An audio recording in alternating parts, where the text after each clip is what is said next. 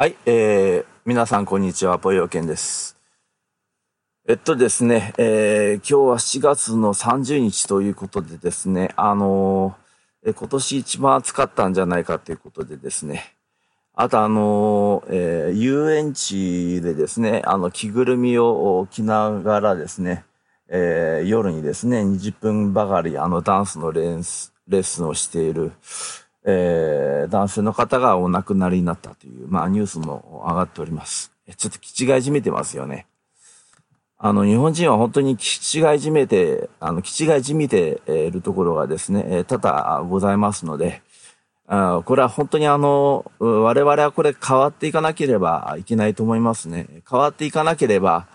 本当にあの、先進国どころかですね、えー、あの、世界で、えー、一番遅れている国になりかねないということをですね、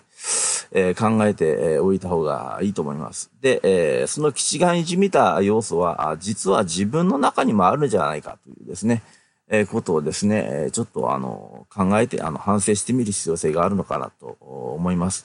えー、どうですか？皆さん職場で、えー、気違いじみたことをですね、自分の後輩とか部下とかに要求してませんか？えー、ちょっと反省してみてください。それによって泣いている後輩とかいませんか？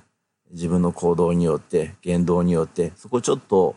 えー、反省してみて、えー、もういいんじゃないかと思います。えー、ちょっと扇風機をですね、えー、弱、中、強のうちですね、あの、中でちょっと今日はやっております。あの、夜なんですけどもですね、え蒸し暑さがなかなか消えていかないということでね、本当にあの、東京の時にも下宿してた時のことを本当に思い出しますね。あの、もうエアコンが入らずですね、とにかくひたすら蒸し暑い中でね、あの、どんどん、あの、蒸し、暑くなってくると脳が回転しないという状況になってくるんですよね。まあ、私のところは、まあ、北海道札幌市ですのでね、あの、暑い時期っていうのはそんなに長くないんで、あの、えー、エアコンを入れないんですね。えー、大抵は、あの、窓開けて扇風機でなんとかなっちゃうっていうね。しかも夜中中ずっと暑いみたいなね、あの、東京でいう猛暑日みたいなね、ものっていうのは、あの、ないんでね、大体あの、えー、夜中の12時も過ぎてきたら涼しくなってくるね。そうすると、あの、え、窓をほんのちょっとだけ開けてね、え、扇風機も止めてしまうというね、状況でなんとか耐え忍べるっていうね、あの、一番暑い時期ですらそうなんですよ。あでも本当にちょっと今年はちょっと違いますね。ヨーロッパのどこぞイギリスかな？あの、40度超えちゃったとかっていうのはありますけれどもね。うん、今年ちょっと危ないですね。あの、日本もね、40度超えがあり得るかもしれないですね。うん、本当にあの、えー、地球温暖化ってまさにそうですね。えー、なんだかよくわかりません。二酸二酸化炭素だかなんだかちょっとよくわかりませんけれども。まあこれちょっと本当にあの、よくかん、あの、世界中の人間が、まあ研究してないわけじゃないと思うんですよ。あの、そういう気象学者なりって人は一生懸命研究してると思うんですけれども、あの、答えが出ないっていう状況がですね、多分ずっと続いてきてると思うんですね。これでも何とかしないとですね、あの、このまんまだと、あの、絶対にいけないですね。あの、どんどんどんどん地球が熱帯化していって、とんでもないことになるっていうことですね。あの、虫もですね、あの、ね、南の方でしか見せ、あの、見えなかった、あの、虫がどんどんどんどん北上してきているっていうのがあるでしょう。うん、いやですね、あの、ね、あの、普通にあの、札幌の街をあの、ゴキブリが這いつくばってるのを見たりするのは本当にもうちょっと勘弁してほしいなっていうのですね、えー、まだあそこまで言ってませんけれども、もうじきそうなるんじゃないかなというふうに思います。で、そうですね、今日ちょっとお話したかったのはですね、そうですね、あの、ちょっと戦争の話、戦争の話をしようかなと思ったらですね、ちょっと時期的なもんがありますんでね。で、あの、今もう、あの、蒸し暑くてすごく嫌なんですけれども、あの、え例えば、まあ、硫黄島のですね、あの、地下掘ってですね、えー、えー、穴蔵の中でですね、あの、息を潜めていた兵隊たちのことを考えたらですね、えー、大したことねえだろうなっていうことをですね、彼らは水のろくすっぽなかったわけですからね、少なくても私は水は飲めるわけですから、しかも綺麗な水を飲めるんでね、まだ彼らに比べたらマシかなというふうに思います。えー、それからちょっと私のですね、あの、一回言葉の定義の説明を一回しなきゃいけないと思います。で、えー、まず、右翼とか左翼とかという言葉があります。右翼とか左翼っていうのは、えー、まあ、あの、まあ、厳密なね、講義してれば、それ自体でもっても2時間3時間あっという間に過ぎるんですけれども、あの、そんなことやってられませんので、えー、まずですね、あの、経済右翼、経済左翼、あと政治右翼、政治左翼っていうふうに、まずざっくりあるっていうふうに考えてください。で、えー、経済右翼っていうのは資本主義です。で、え経済左翼っていうのは共産主義です。でえ、ただこの共産主義っていうと、大抵マルクシズムっていうのは思い浮かべるかもしれませんけれども、実はそんなものっていうのはもう大昔からマルクスなんか生まれるずっと大昔から共産主義っていうのがあったわけです。これは何かって言ったら、えー、一個のパンがあったらみんなで分かち合って、えー、食べましょうよって。まあ、要するにそういう考え方なんですよ。うん、だから、あのー、えー、なんとかな、あの、分かち合うっていう、そういうことですね。で、キリスト教なんかの聖書なんか読むと、本当にあの、ずっと読んでみるといいんですよ。あの、キリスト教のせあの新約聖書の方ね。あの、ずっと一回読み、あの、時間があればつか、んな時間ないよね、今の人はね。あのもう、だからこそ学生時代って大事なんですよね。うん。時間があるから。で、それやっぱりあの、まあ、そんなこと言ったら今の学生怒られるから、そんな時間ねえよっていうね。今の学生大変ですからね。まあ、とにかくあの、まあ、時間のある時にですね、新約聖書をですね、ちょろっとあの、ちょろっとあの、バーっと読んでみるとですね、バララーっと読んでみると、ああ、これが共産主義だなってわかりますよ。要するに分かち合って生活するんですよね。ですから、あの、えー、今日本ではね、日本でもあの、ホームレスに対してあの、分かち合うじゃないですか。で、えー、あの、日本のあの、教会とかね、えー、行きますと、まあ、すべての教会じゃないですけれども、あの、しょっちゅう食べ物を持ち寄る習慣があるんですよ、教会っていうのは。日本の教会でもですよ。それはもう、あの、自分たちで作った、あの、昨日の作り置きのおかずの余りとかもあるですし、あるいはあのね、あの、自分のお小遣いでなんか途中でコンビニで買ってきてみたいなこともあるんでしょうけれども、で、えー、で、あの、みんなで、あの、こういうね、えー、持ち寄ってですよ、食べ物を持ち寄ってみんなで分かち合って食べるっていうことをね、あの、今の、あの、日本の教会でもしょっちやってますね。で、で、で、アメリカっていうのは基本的にはな、自分のことは自分のことでっていう、そういう、あの、新自由主義の国家じゃないですか。えー、それがなぜあの、ホームレスがですよ、日本ほど悲惨な思いしていないかっていうと、教会があるんですよね。ですから何かあった時に、教会に行けば飯が食えるっていう状況になってるんです、アメリカっていう国は。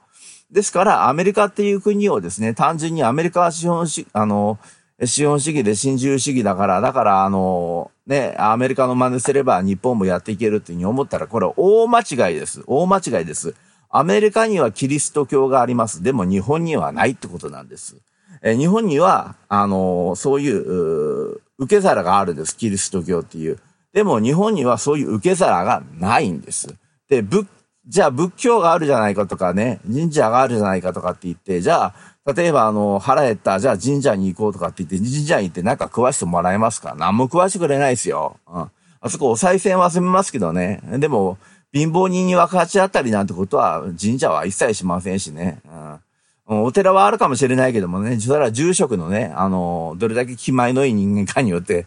あの、変わってくるんじゃないですかね。大抵は追い出されますよね。えー、ということで今、あの、あれですね、右翼、左翼って話してました。えー、で、まあ、えー、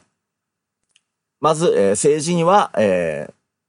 政治右翼、政治左翼があって、で、政治右翼っていうのは資本主義で、政治左翼っていうのが、えー、共産主義って話しましたよね。で、共産主義って言っても、そのマルクシズム、イコールマルクシズムではないって話してました。で、私は原始共産主義者なんです。要するにマルクシズムというものっていうのは、あの、理論でもって共産化、共産主義というものを理論化したものが、あの、マルクス・レーニンという人たちでありまして、えところがその前から共産主義という概念があった。共産主義っていう概念は簡単です。分かち合いましょうっていうことなんです。ですから山本太郎が頻繁に言ってる金持ちから取ればいいじゃないですかと。ね、だから金儲けしている企業から取ればいいいいじゃないですか。あと所得の多い個人から税金を取ればいいじゃないですか。これは共産主義ですね、考え方に。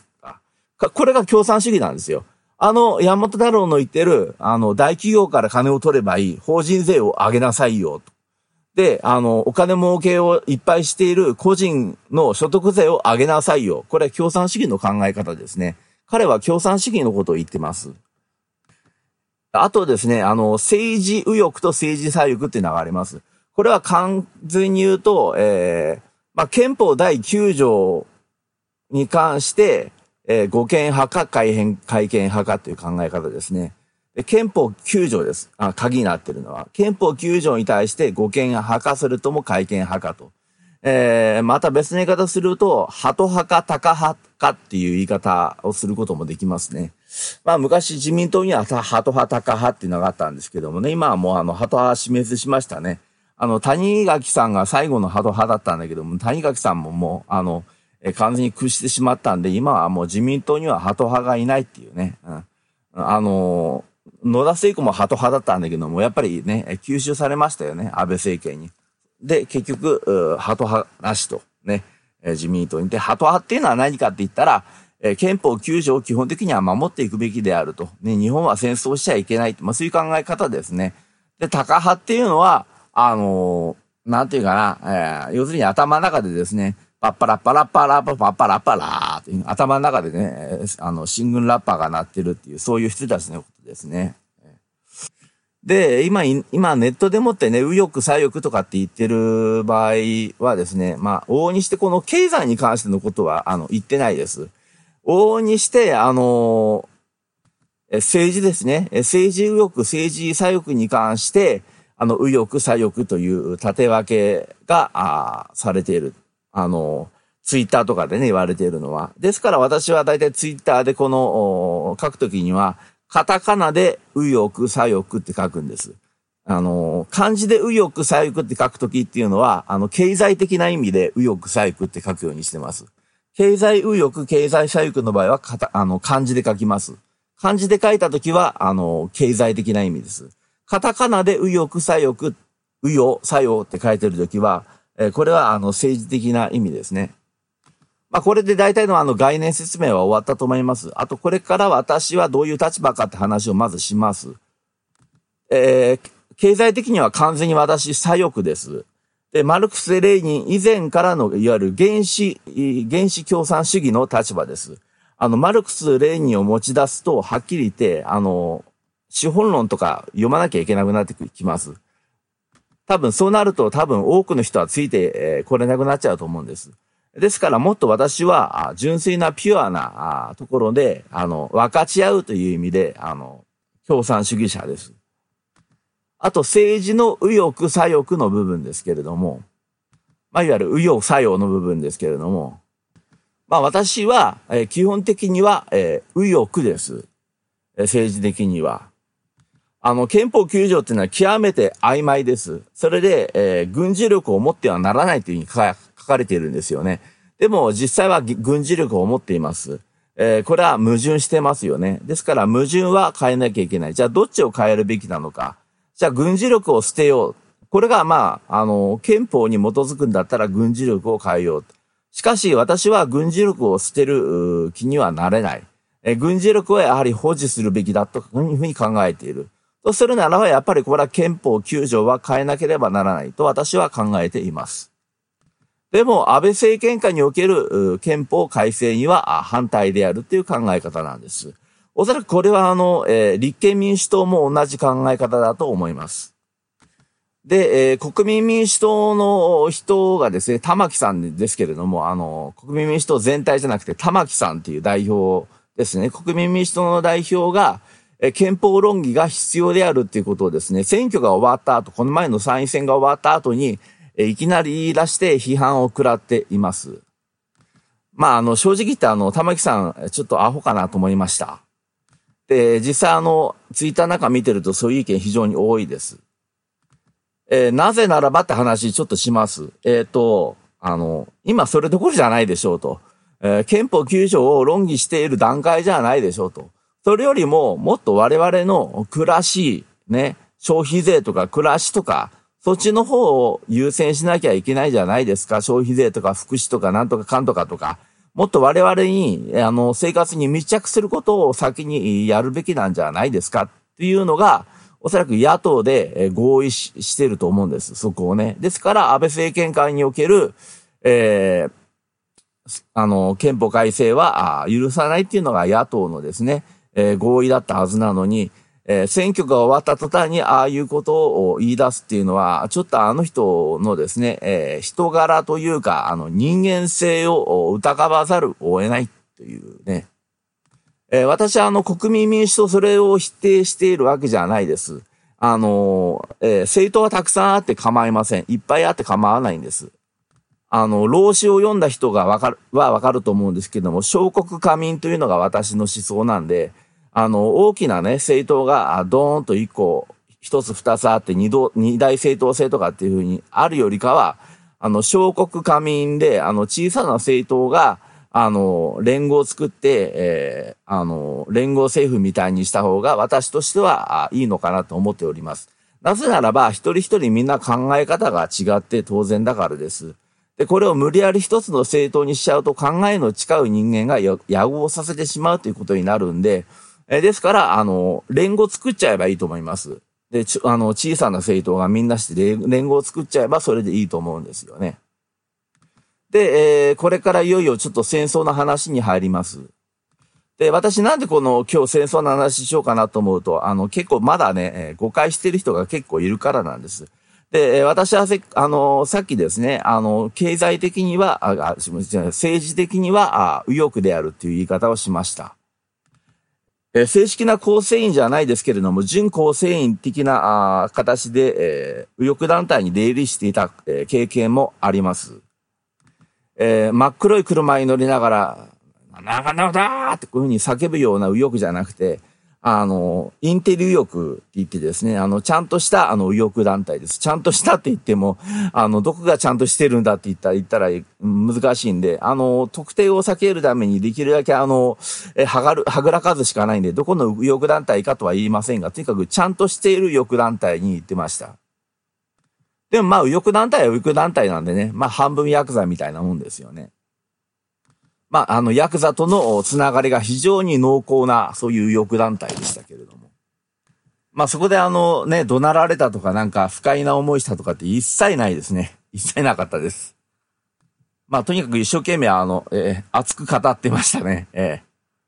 ー、で、まあ、あの、勉強会が月1回ありましてね、あの、みんなであの、集まってですね、で、講師を呼んで勉強会を開くっていう、まあそういうことをまあやるんですけれども、まあその中であの、私も本当にあの、えー、学ばせていただいたことがあります。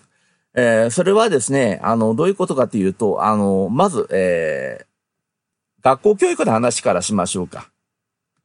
えー、昔日本がアメリカと戦っていたことをすら知らない若者が結構多いみたいなんですけども、えー、昔あの、アメリカと戦っていました。アメリカだけじゃなくてですね、あの、日本の味方だったのは、どこの国かというと、ドイツとイタリアだけです。えー、ドイツもイタリアも遠く離れてますから、実質上孤立無縁です。えー、それで、えー、世界中を敵に回して日本は戦っていた時代があったんです。これ中心の敵は、あ一番の大ボスがあアメリカでした。で、アメリカに原子爆弾2発を落とされて日本は降伏いたしました。8月6日、広島原発、原爆、8月9日、長崎原爆です。人々が真っ黒焦げになりました。まあ、それ以前にも、日本各地、都市部という都市部が全部やられました。あの、小さな都市といえども、空、あの、空爆の被害に遭わなかったところは、え京都のようなですね、ああいう歴史的な文化があるところ以外は大抵やられていたと思います。まあ人間が1万人ぐらい住んでるような都市だったらもう軒並み空襲でやられてましたね。で、最後の締めがあの原子爆弾ということですね。で、あの、負けました。アメリカ、あの、あ日本は、えー、連合国に負けまして、それでアメリカが進駐軍として入ってきました。その新中区の名前を GHQ って言います。で、この GHQ によって、え日本の教育方針がガラリと変わりました。もちろん歴史教育についても変わりました。えそれで、え日本は日本の言い分があって、え太平洋戦争を戦いました。あの、大東亜戦争が途中から太平洋戦争っていうふうにか、あの、変わったり、という説もあれば、えー、大東亜戦争と太平洋戦争っていうのを二つに分けて考えるっていう考え方もあって、まあ、ここら辺は整理されてないようなんですけれども、とにかく第二次世界大戦が終了して、で、アメリカが日本にですね、進駐軍、いわゆる占領軍として乗り込んできた。この時に、この第二次世界大戦を日本なりの考え方でもって日本は戦ったのにもかかわらず、えー、あの、アメリカにしてみたら、その日本の言い訳ですか？これこれこうだったから、かれこれこうだったから、だから我々は戦ったんだよという言い訳を一切させてくれませんでした。それで日本は侵略戦争のために戦争を起こしましたと歴史の本に書かれました。それが今現在も続いています。え、ただし安倍政権になってからちょっと言い方が変わってきているらしいです。ただ歴史の教科書私最近の読んでないんで何とも言えません。え、ですが、基本的には GHQ の呪縛からまだ解放されていない。すなわち日本が悪かった。この一言です。で、今日本は韓国とすごく仲悪くなってるでしょう。ね、例の徴用工問題なんですけどもね。まあ、あの、徴用工がですね、あの、自主的に来たのか、無理やり連れてきたのかっていう話っていうのは、まあ、複雑回帰極まりないんで言いませんけれども、まあ、両方あったんでしょうけれども、まあ、いずれにしてもですね、まあ、結構無茶な使い方をしてたらしいですね。あの、日本の企業は、あの、朝鮮人をですね。え、それであの、ね、私の親族、えー、田舎にいますけれども、北海道のね、で、あの、戦時中にですね、あの、朝鮮人が、あの、そこからね、鉱山から逃げてきてですね、えー、それでかくまってくれって言って、それでうちの親族がですね、あ、かくまったんですね。どこにかくまったかって言ったら、犬小屋にかくまったんですよ。犬小屋まで調べるね、憲兵はいませんからね、憲兵つうか、あの、その憲兵が、あの、探しに来たのか、誰が探しに来たのかわかんないけど、とにかく、え探しに来ても犬小屋、犬小屋なら絶対探さんだろうつって、犬小屋に入れて、あの、じーっとさせていくと、結局見つけられないで、そこでなんとかね、ええー、逃がしてやることができたっていうことを聞いております。えー、ですから、あまあ、あの時代聞くとですね、本当に朝鮮人っていうだけでもって殴る蹴るをされてって、あの、本当にあの、えー、悲惨な思いをした、えー、朝鮮人がいたっていうことは、これはまあ現実のようです。えー、まあ、あの、あの、いいとこ悪いこといっぱいあります。とにかく日本が、あの、よかった、日本は正しかったとか、日本が間違っていたとかっていう、あの、言葉でもって、あの、白か黒かで、えー、決着つけるのは、これは非常にまずいことです。えー、ただ、あの、日本がですね、戦後の歴史教育を受けてきたものは、えー、ほぼ連合国によって押し付けられた歴史観であって、で、それが今現在も続いていて、それはなぜわかるかというと、今の若者たちの言葉を聞くと、日本がアジアを戦略した、侵略したんだ。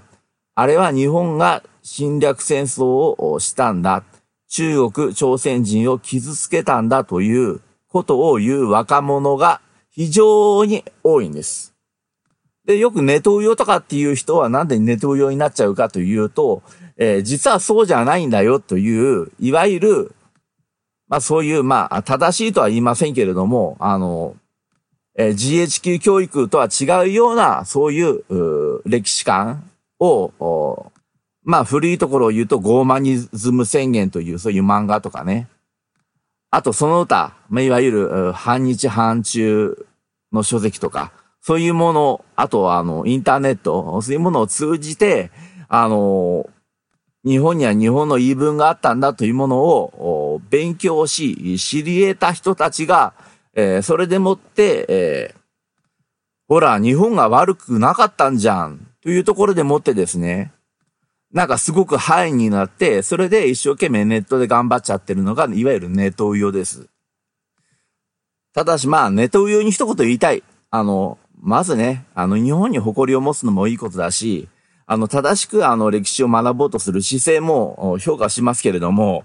まず自分で自分を誇れるように人間になれと。国を誇る前にまず自分自身を誇るように人間になれと私は言いたいです。大抵の人間は自分自身に誇りがないから、だから国に誇りを持とうとするんですね。そういうところがあるんで。えということなんですが、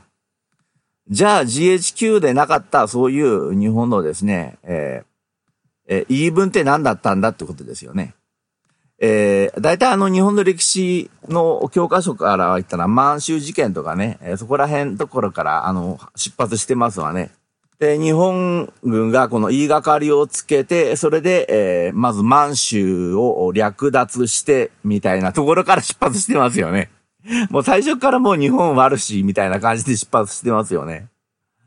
まあ確かにあれはもうめちゃくちゃですよね、やり方は。あ確かに言いがかりをつけたんです。それでもって、えーあの、満州国をですね、日本の支配下に置くというですね、まあ一つのそういう、うえー、理由付けにしたっていうのは、これはもう間違いないんで、それは間違いないんで、それは歴史にかの教科書に書かれて、もう仕方がないことです。でもちょっと待ってください。もう一回ね、あの、私もね、あの、今でも書かれてるかもしんないけど、私の時の教科書にはですね、ちゃんと書いてましたよ。えー、当時の、おえー、に、あの、世界地図で、それで、あの、当時のアジアが、どれだけ、あの、ヨーロッパの植民地化されていたかと、ヨーロッパによって植民地化されていたか。もうね、本当にタイを除く、タイとか、あと、中国とか朝鮮とか日本とかを除く、あらゆる国が、全部、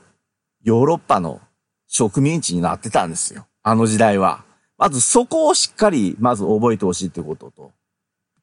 まず日本の、あの、明治維新からまず覚えてほしいんですよ。で、黒船が来たじゃないですか。黒船が来た時に、あの、まず日本は何を考えたかっていうと、佐久間昌山という人間がまず大砲を作ろうと。大砲を作って迎えを撃とうと思って大砲の研究を始めたんですね。えそれからもういろんなですね、えー、藩とか、えー、まあ、もちろん幕府がですね、えー、まあ、イギリスとか、あフランスから、えー、鉄砲を買い漁ってですね、えー、とにかく鉄砲を作ってですね、あの、あいつらがやってきた、や、やってきて、あの、日本が攻められても、日本が戦えるようにしようと思ってですね、えー、一生懸命日本はですね、軍国主義化に走っていくんですね。ただし、やっぱり金がなければ、軍事力も持てないじゃないですか。飛行機すら作れないんで、ですから、あの、工業を発展させて、で、日本を経済的に強くさせていたっていう段階を踏んでいて、え日本っていうのはあれだけのね、えー、軍事力っていうのを獲得することができて、日本海軍っていうのは本当に世界冠たる、そういう日本海軍っていうものが出来上がったんですよね。そこまでやったんですよ、日本っていうのは。国防のためにね。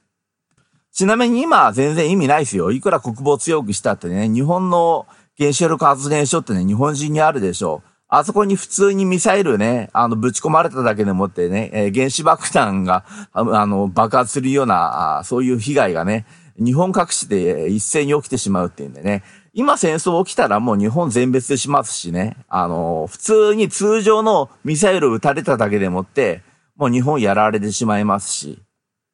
まあそんなことしたらですね、もし朝鮮が北、例えば北朝鮮がそういうことしたら、このアメリカがね、北朝鮮に対して報復をもしかしたらするかもしれない。しただ北朝鮮もね、なくなってしまうんで、あいつらもね、そ、そこら辺のところよくわかってるんで、そう簡単には動きませんので、え、ですから今はですね、あの、軍事力を、あのね、たくさん、あの、強めようとするよりかは、あの、なんとか戦争しないで済むようにしようじゃないっていう話し合いをすることが今一番重要なんですよね。だって今戦争始まったら全員死んじゃいますからね。ええうん、あの、世界、世界の人々が全員死んじゃうという状、くだらない、あの、結果になってしまうんで、今も戦争すんでやめようじゃないかという方向性での話し合いをしなきゃしょうがないんですよね。で、えー、話ちょっと戻しますが、えっ、ー、と、あまあ、そんな感じでですね、とにかく欧米列強という言葉がありましたけれども、とにかく欧米がですね、あの、アジアの支配に乗り出してきていたっていう、そういう時代なんですよ。それで、アヘン戦争っていうのがあったと思いますけれども、これはどこかというと、中国とイギリスの戦い。この中国とイギリスの戦いにおいてですね、えー、中国があっさり降参してしまった。えー、それで、えー、香港をイギリス領にして渡してしまったっていうのがあるんですね。えー、全く要するに、えー、戦えなかった。戦えなかったんですね。戦うだけの力が中国にはなかった。え、近代化の上で、武力の上で全然向こうの方が上だからですよ。で、当時の朝鮮は何かって言ったら、李氏朝鮮っていうやつですよね。えー、北朝鮮、南朝鮮に分かれてなくて、えー、李氏朝鮮っていうね、統一国家だったんだけれども、うん、はっきり言ってもうボロボロの国です。もう経済的にもどうしようもないような国ですね。で、これが、あの、中国に、中国に守ってもらってたんですよ。中国の属国になることによって中国に守ってもらってたんだけれども、ああ、これは中国弱えわ、っていうことですよね。アヘン戦アヘン戦争でね、イギリスに負けてんですから、あ、これは中国弱いわ。中国に頼れないわ。でも自分で自分たちを守るだけの力がないわ。さあ、どうする？皆さんどうします？で、えー、もう一つの視点を言います。えー、それは何かって言ったらロシアです。えー、ロシアもですね、アジアの支配に対して、えー、初期使用を伸ばしてきたわけです。えー、まず満州、えー、そして中国です。えー、もちろん中国大陸全体の支配ももちろん望んではいるけれども、え、ただやっぱりヨーロッパがですね、えー、それは許さんだろうっていうんで、中国大陸全部をよ、あの、ロシアが取ることはできないと。ただやっぱり、えー、部分的にとにかく切っていこうっていうんで、まず中国の東北部、いわゆる満州ですね。で、満州の次に、まあ、朝鮮半島でしょう。こう、海沿いにですね、日本海沿いにこうやって侵略していく。そういうことを考えていた。で、えー、満民族っていうのは皆さんご存知だと思いますが、満民族と漢民族っていうのは違います。で、中国の主流派が漢民族です。漢字の漢で漢字民族。で、満州民族っていうのもいたわけです。満州民族っていうのは、いわゆる満州のところにいたわけです。中国東北部ですね。まあ彼らが一時力を持って秦という国を作っていたんです。まあこの本拠地になるのがいわゆる満州っていうところなんですね。彼らの本拠地になっているのが満州なんですね。ただこのもう満民族にはもうその当時もう中国全土を支配できるだけの力はもうないんですね。やはり中国大陸は漢民族が守っていくしかないって、そういう時代になってきている。で、えー、満民族の危機は何かって言ったら、彼らの本拠地である満州が、ね、ロシアにとってやられてしまったらどうしようってことですよね。でも、満民族には、ロシアと戦うだけの力はないんですよ。で、かつて、ね、あの、満民族は、あの、清という国を作ってたんだけども、日本と戦ってました。日清戦争ですよね。これでもって日本に力があるってことを彼らは知ってるんですよ。かつての敵国ですけれども。で、日本にとってもまずいわけですよ。満州がロシアになって、それで朝鮮がロシアになったら、今度このロシアが今度日本に迫ってきたらどうしようっていうのがあるんです。あと当時日本は資本主義の国です。で、ロシアっていうのが、次第に共産化していっている。そういう国だったんですね。えー、当時はまだね、ロシアって言ってましたけども、それがもうすぐにソビエト連邦って名前を変えます。えー、ちょうどそのね、少し前ぐらいの時代です。えー、ですから日本のね、え日本海を挟んで対岸がロシアになっちゃう。で、北海道の上にはロシアがあるわけでしょう。これ挟む位置されたら日本はあっという間にロシアになっちゃうっていう、そういう時代ですよね。国防上も非常にこのロシアっていうのは警戒しなきゃいけなかったんです。だから、ロシアを、あ、あの、満州をロシアに渡すわけにはいかなかったんですね。これが満民族がね、自分たちの領土を守っていきたいという意向とあったんですね。もちろん満民族の全員がそれ賛成したわけじゃなくて、日本に屈するのも嫌だっていう人たちも当然大勢いたでしょう。でも結果的には、えー、どうなったかっていうと、まあ、えー、満州国ができるんですけども、その前に、まずあの、戦ってますよね。えー、日露戦争を戦ってますよね。で、日本はロシアに勝ったわけですね。日本がロシアに勝った、これはすげえぞってことになるわけですよ。まあ、あの、日本が強いから勝ったっていうよりも、さっき言ったね、あの、ロシアがソビエトに変わるっていうところにおける、要するに内紛ですね。それがあったってことですね、ロシアの中に。それでもって戦争している暇がなかったっていうんでもってロシアが引き上げたっていう、まあそういうのがまあ実際なんですけれども。いずれにしても日本強いぞっていう、そういうような印象が残ってですね。そうなると満州どう思います？満州としては。今後ともよろしくって思いませんか？日本に対して。あと、朝鮮も思いませんか？朝鮮っつうのはもうボロボロの国ですよ、当時。もう文明的にはもうはるかにもうう置かれ、あの、遅れをとってですね、世界に遅れをとって、もう悲惨な状態ですよ。あの、韓国ドラマとか見る人間はもう毒されてますんでね、きらびやかなあの服を着てると思ってるでしょうけれども、まあ当時の韓国人っていうのはね、あの、とんがった帽子をかぶってなんかあの、白装束を着てで顔が真っ黒でっていう、まあそういうような感じですよ。もう明らかにあの明治維新を遂げた文明開化を遂げた日本とはもう完全にもう突き放されたっていうそういう状態でした。えー、当然のことながら軍事力なんてないですよ。えー、日本勝ったんだ、ロシアに。日本すごいねって。文明もすごいよね。このまんま、朝鮮がこのまんまやっていっても、ダラダラとやっていっても、李氏朝鮮としてやっていっても、いいことなんか何もないよね。朝鮮変えるためには、日本の力必要なんじゃないかなという考え方が発展していくとどうなるかわかりますよね。えですから、朝鮮の一部の中のの人では、あ、もう日本と一体になった方がいいんじゃないか。もう朝鮮イコール日本にしてもらえば、もちろんあの日本軍が朝鮮に入ってくると。これで朝鮮半島は守られると。もしロシアが来ても朝鮮半島は日本軍によって守ってもらえる。じゃあ、この朝鮮を日本に併合してもらった方がいいんじゃないだろうかという意見がだんだん大きくなってきたってことなんですよ。でそういう声がだんだん大きくなってきて大きくなっていったからこそ、日韓併合っていうのはこれが実現したんですよね。もちろん横柄な態度取ったでしょ、日本は。だって日本はジャイアンなんだから。当時の日本は。たら、朝鮮は伸びたですよね。伸びたとかスネ夫ですよね。えー、まあ大きな態度、横柄な態度を取ったでしょうよ。これによって満州と朝鮮半島が日本の領土、日本の領土じゃないんです。満州に関しては。え、満州っていうのは、あの、一応満州国っていう独立国という体裁を取ってましたからね。え、でも、そのバックには日本がいるぞという、そういう圧力を常に加えていたってことなんですね。だから満州の宗主国は日本である。まあそういうことですよ。でも皇帝をちゃんと立ててるんですから。ですから、あの、日本のね、天皇陛下に、えー、ぬか漬けとは言わないわけですよ。満州には満州国のね、皇帝がいたでしょう。あの、ラストエンペラーですよ。愛新覚羅さんですよね。で、これでまあロシアに関してはなんとかなるかな。でもこれだけじゃ済まなかったわけですよ。まずこういうことをですね、あの、面白く思っていない連中がいたんですよ。それは何かって言ったら、いわゆる欧米の人たちですね。何が面白くねえかっていうと、日本が満州をそういう形でもって実質上の支配下に置いたってことですよ。そうすると、ね、欧米つな、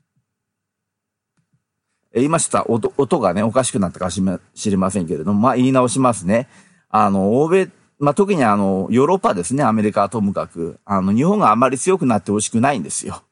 あ日本があまり強くなると、あの、アジアでもって自由自在ができないじゃないですか。ですから日本がですよ、ね、あの、韓国を併合して、えそれで、えー、あの、ま、満州国の、を宗主国、満州国を作って、ね、えその宗主国、宗主国になっちゃうっていうことに対して、あの、面白く思っていないという連中が、ね、ヨーロッパ、アメリカがそうだったんですよ。でもそれは、日本が、ね、ロシアから、あの、日本がに、まず何よりも日本自自体がロシアから、あの、守るためには必要だっていうことだったんですよ。ですから日本っていうのは、えーえー、国連を抜け出したんですね、その時に。国連を離脱したんです。まあそういう日本の振る舞いに対してアメリカっていうのが経済制裁をやってきたんですよ。えー、何よりもこの大打撃がえ日本に対してオイルが供給されないような、そういうようなことをしてしまったんですね。で、日本もオイル頼みですよ、その時代は。すでにね。オイルがなきゃやっていけない。だって日本からオイルなんて出ないですから。どうやって日本やっていけるんだったらやっていけないんですよ、オイルがなきゃ。そういう経済政策、あの、経済制裁をアメリカに取られてしまったと。えー、たかがオイルぐらいなんだから我慢しろよって言うかもしれませんよ、皆さん。でもですよ、工業においてオイルがなきゃどうするんですかって話なんですよ。えもちろん石炭も掘ってましたよ。でもそれだけじゃダメですよね。やっぱりオイルが欲しいわけですよ。ですから、日本はアメリカを倒そうと思った。まあ、バカな話ですよね。経済力ではるかにアメリカの方が勝ってたわけですから。軍事力においては、まあ日本もアメあの頭がいいから、まあそれなりにね、いい軍事力を持ってましたけれども、うん、まあそれでもまあアメリカと同等ぐらいですよね。これで、経済力に関してはアメリカの方が圧倒的に上なんで、経済力を考えたらアメリカに負けちゃうよっていうふうには、山本五十六さんも考えていて、それを提言してたらしいじゃないですか。特に海外の連中なんていうのはそういうところの情報早いですからね。ですから、アメリカと戦争したって負けちゃうよって言ってたんですよ、海軍の連中が。ところが陸軍の連中がまあ突っ走っちゃったと。それでもって、結果的に、えー、戦争することになって、で、まあ、あ真珠湾攻撃ですよね。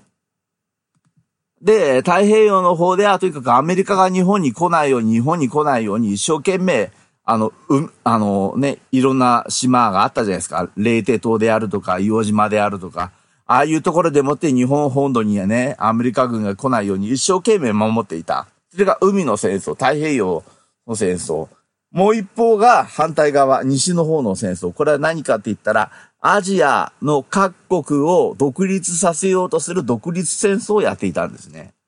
これは何かって言ったら、このアジア各国において、あの、植民地化されていたわけでしょ？アジアジア各国っていうのが。ま、あの、タイを除いてですね。えですからもうそういうね、えー、まあ、ラオスであるかね、あの、インドネシアであるとか、まあそういうところからですね、あの、ね、えー、ヨーロッパを、えー、日本は、武力でもって追い出していって、次々に独立させていったわけですね。ですから、未だに、あの、東南アジアの国の中では日本を尊敬しているというふうにね、え、全員が全員じゃないですよ。うん。全員じゃ、が全員じゃないですけども、未だにそう言っている人たちがいるということも、これが事実としてあるってことなんですよ。じゃあ中国がですよ、中国がそういうね、あの、えー、東アジアをですよ、そういう植民地化から中国がま、あの、ね、え、独立させてくれたかったら中国なんか動いてないわけですよ。で、朝鮮なんかも、まさにもっと動いてないわけですよ。うん、アメリカのね、傘の下に入るんで精一杯なんですから、朝鮮なんていうのは。えー、ただですよ、そういうね、あの、日本がそういうね、西に東にと、いうふうに、えー、戦をね、やっていく途中においてですね、えー、まあ知ってるでしょう。日本人ってのはろくなもんじゃないんで、当然のことながら悪いこともたくさんやってきたってことはもうまず間違いないことなんで、普通に想像すれば、あ想像が少しなんで、ですから日本が正義でやったみたいなことを私は言うつもりは一切ないです。大体戦争を追っ始めちゃったこと自体が、真珠湾をや、やっちゃったこと自体が、もう大きな大間違いなんで、あそこはやっぱり、あの、必死の外交をやるべきだったんですよ。で、多分、必死の外交も、おそらく実現させる、あの、知恵のある人間はいたはずなんですよ。で、そういうことを無視してやっちまったってことなんですね。えということでですね、あの、こういうふうに話を聞くとですね、今まであの、え、日本が、えー、朝鮮と中国を植民地化したというような、えー、そういう歴史教育というものが、いかにですね、えー、ずさんな教育であったのかと。で、アメリカのですね、恣意的な教育であったのかっていうことがよくお分かりになったと思います。えー、私自身もですね、えー、この辺に関してはですね、まだまだ勉強不足なんで、私よりもご存知な方が、今の後話を聞いてると、あの、鼻で笑われると思います。それでも、まあ、あの、これぐらいの知識は、私でも思っているということなんですよ。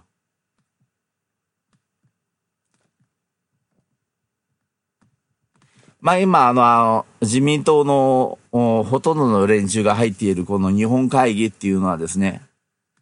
目的や、あの、日本国憲法を変えようと、特に9条を変えてですね、それで、え自衛隊は日本の軍隊であるというふうに、変えようというふうに、えー、主張しているのが日本会議ですね。まあ私はね、あの、戦争が起こった時点で日本はもう、えー、終わると思ってますんで、えー、憲法9条をどのように書き直そうと、全く意味がないと思ってるんですよ。えー、ただ、あのさっき言ったの、の繰り返しになりますけれども、えー、自衛隊がありながら、日本はね、えー、軍事力を持たないって書いてること自体は明らかに現状と食い違うんで、それは直さなきゃいかんと思ってるんです。で、私が憲法9条を書くならば、こういうふうに書きます。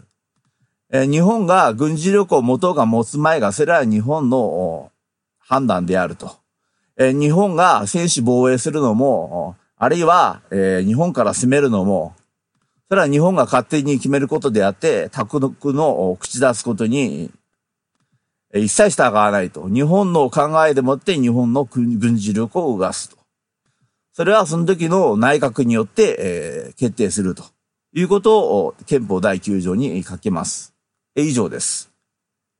これが私の憲法9条の改正案ですね。あの、今、選手防衛、選手防衛って言ったってね、無理っすよ、選手防衛は。あの、原子力発電所に向かってあの、バラバラバラバラ雨あられるのごとくあの、普通のあの、ミサイルをですよ、え北朝鮮のあちこちからもう雨あられのごとく撃ち込まれたらもうそれで日本は終わりますから。もしそれを防ぎたいんだったら日本が先にですね、えー、飛行機を飛ばしていって、えー、平壌のですね、えー、叱るべく施設をぶち壊すと。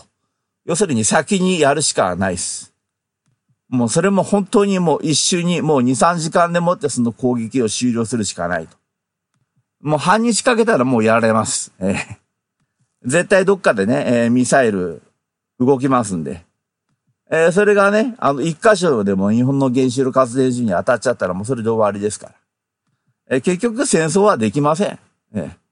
ですからできないことに関してですね、え、うだうだと議論してもしょうがないんで、もの憲法、この9条に関しては、まあ、腐ら憲法でクソ憲法で、もう全く何の意味もなしていない形骸化した現実にそぐわないクソ憲法なんだけれども、このクソ、憲法、クソ条項なんだけど、この憲法9条というクソ条項はクソ条項として別に残しておいても別に害はないかなって。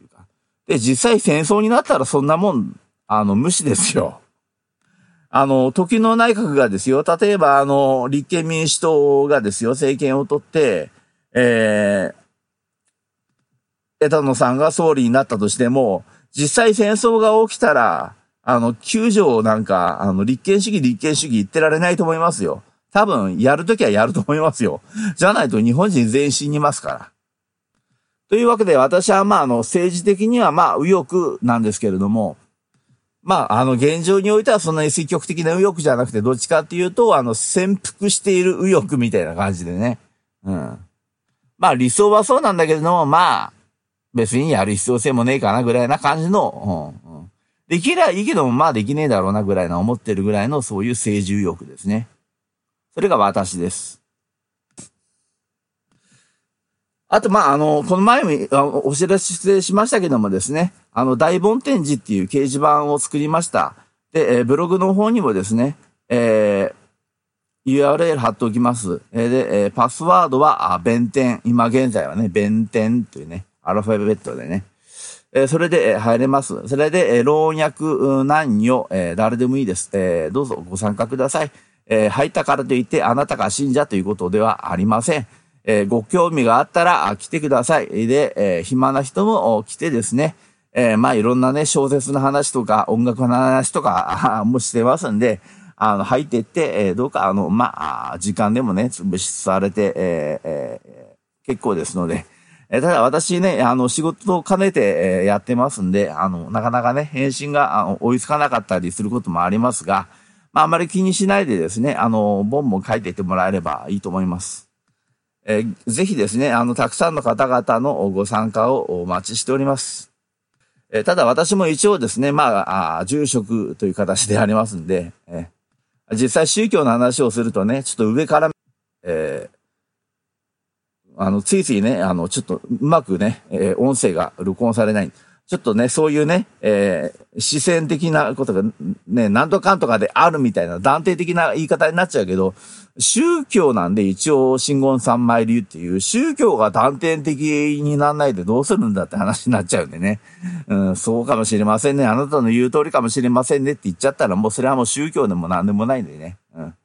何のものは、そんなものはあってもなくてもいいと思うんで。うん。まあ私はですね、本当に最後に、あの、ね、人が本当に生きるか死ぬかと考えている人間が最後にね、よりどころになるための、そういうね、えー、思想というものを残しておこうと思って、えー、真言三昧流というものをですね、えー、公開するに至り、えー、それで、え、公開するというか、まあなんかね、旗、旗をね、ああの、バーッと、真言三昧流と書いたね、旗を振るって、